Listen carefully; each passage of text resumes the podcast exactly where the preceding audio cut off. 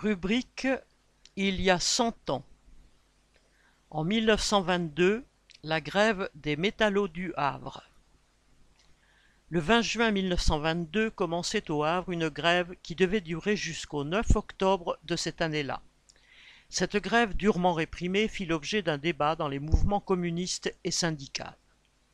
Le Havre, 180 000 habitants, est alors un grand port ainsi qu'un centre industriel, métallurgie, construction navale, où le chômage est élevé.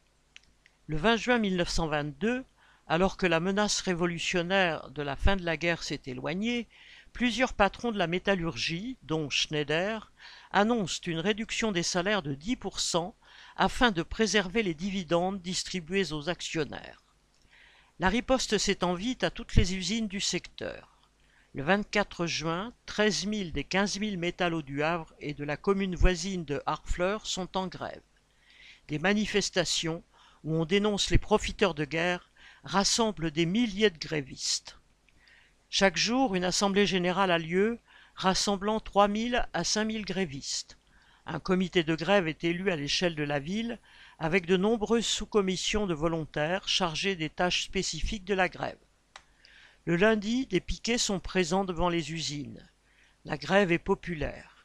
Des collectes sont organisées dans les usines, dans les rues et auprès des commerçants, et même au spectacle des Folies Bergères du Havre, où le personnel exige qu'une enquête soit organisée à chaque représentation. Les femmes des grévistes, ouvrières ou ménagères, jouent un rôle important dans la grève. Pendant la Grande Guerre, la métallurgie, la couture, le tabac ou les tramways ont compté de nombreuses femmes qui ont mené des grèves victorieuses et ont presque toutes été brutalement licenciées fin 1918. Elles ont gardé une politisation et un état d'esprit militant. Elles prennent en main l'organisation des soupes communistes, entre guillemets, qui nourrissent chaque jour 40 000 grévistes et leurs familles. Mi-juillet, elles organisent l'exode des enfants, entre guillemets, décidé par le comité de grève, vers des familles ouvrières à Rouen et à Paris, et dans le Nord, où l'accueil est organisé par la CGTU et des municipalités communistes. La troupe massacre les ouvriers.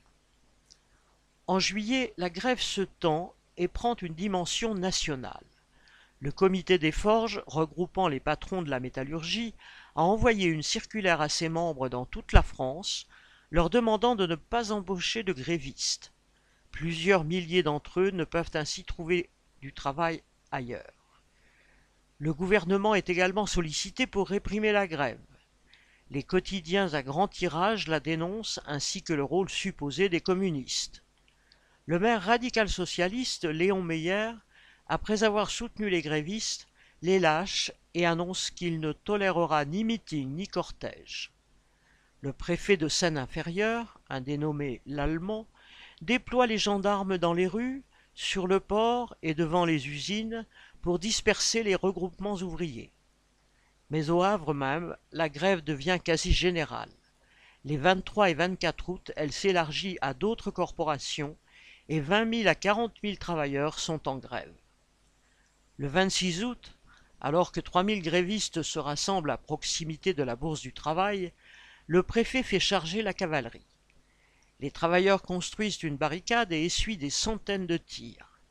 Une quinzaine de manifestants sont blessés et trois jeunes ouvriers de 18, 21 et 22 ans sont tués, tandis qu'un quatrième, âgé de 31 ans, meurt plus tard de ses blessures.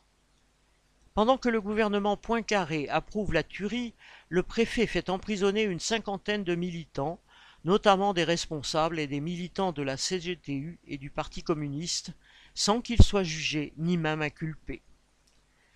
À la suite de ce massacre, la CGTU appelle à la grève générale dans tout le pays pour le 29 août. L'Humanité diffuse l'appel le 28, mais la CGT, qui vient d'exclure les communistes et les syndicalistes révolutionnaires ayant formé la CGTU, CGT unitaire, ne se joint pas à l'appel. Les délais sont courts et la grève nationale du 29 est peu suivie.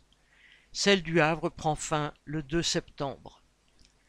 Les métallurgistes havrais vont poursuivre leur grève, mais ils sont désormais plus isolés et le patronat parvient à limiter les débrayages sur le port.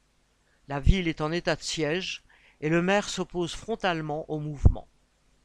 La dernière assemblée des grévistes, le 8 octobre, vote la reprise du travail. Ensemble et la tête haute, entre guillemets, pour le 10, après 110 jours de grève. De nombreux grévistes, licenciés, doivent quitter la métallurgie, voire la région, le patronat local ayant établi une liste noire. En décembre, plusieurs dirigeants de la grève seront condamnés à des peines de prison ferme. Des enseignements politiques. Au-delà de son impact local et national, la grève du Havre suscite un débat dans le mouvement communiste. En juin 1922, le PC est tout jeune et la CGTU vient d'être formée. À la direction de la grève, certains sont des syndicalistes révolutionnaires, d'autres sont communistes. Dans un rapport au quatrième congrès mondial de l'internationale communiste, le 1er décembre 1922 à Moscou, Trotsky aborde la question face à une délégation française qui compte notamment Louis Jacob.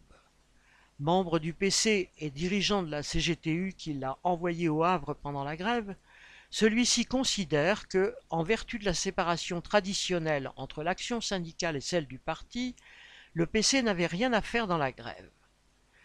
Trotsky répond à Jacob et au PC français que toutes les grèves ont une dimension politique, notamment quand elles sont longues, massives, voire générales, a fortiori quand elles sont réprimées par l'armée et la police. Alors que le maire radical Léon Meyer, le député Siegfried, bourgeois de centre droit, et le président Poincaré intervenaient, explique Trotsky, Citation Il n'y a qu'un seul parti qui ne soit pas intervenu comme parti dans cette grève. Fin citation. Le PC sous prétexte que, citation, c'était une question économique. Pour Trotsky, le PC aurait dû intervenir. Il aurait dû mettre les travailleurs en garde contre le maire radical, mettre au pied du mur les réformistes de la CGT et de la SFIO, dont la position était ambiguë. Il critique aussi l'organisation de la grève générale après le massacre du 26 août. L'Humanité a publié le 28 un appel pour la grève générale le 29, et les réformistes ont eu beau jeu de dire que les délais étaient trop courts, alors que le PC aurait dû pleinement s'emparer de la grève du Havre, y avoir sa propre politique, sans craindre d'être accusé d'y jouer un rôle. Le PC français était issu de deux filiations, celle de la SFIO et celle des syndicalistes révolutionnaires de la CGT. La tradition de la SFIO était que le parti ne devait pas intervenir dans les grèves, mais seulement les soutenir. La tradition syndicaliste révolutionnaire considérait également que les partis devaient se tenir à l'écart des grèves. Le rapport de Trotsky, adopté par le quatrième congrès de l'Internationale, allait amener le PC et les autres sections à réfléchir à ce que sont les grèves pour le mouvement communiste être incités à y intervenir, à jouer un rôle dans leur élargissement et en tirer tous les enseignements politiques. Michel Bondelet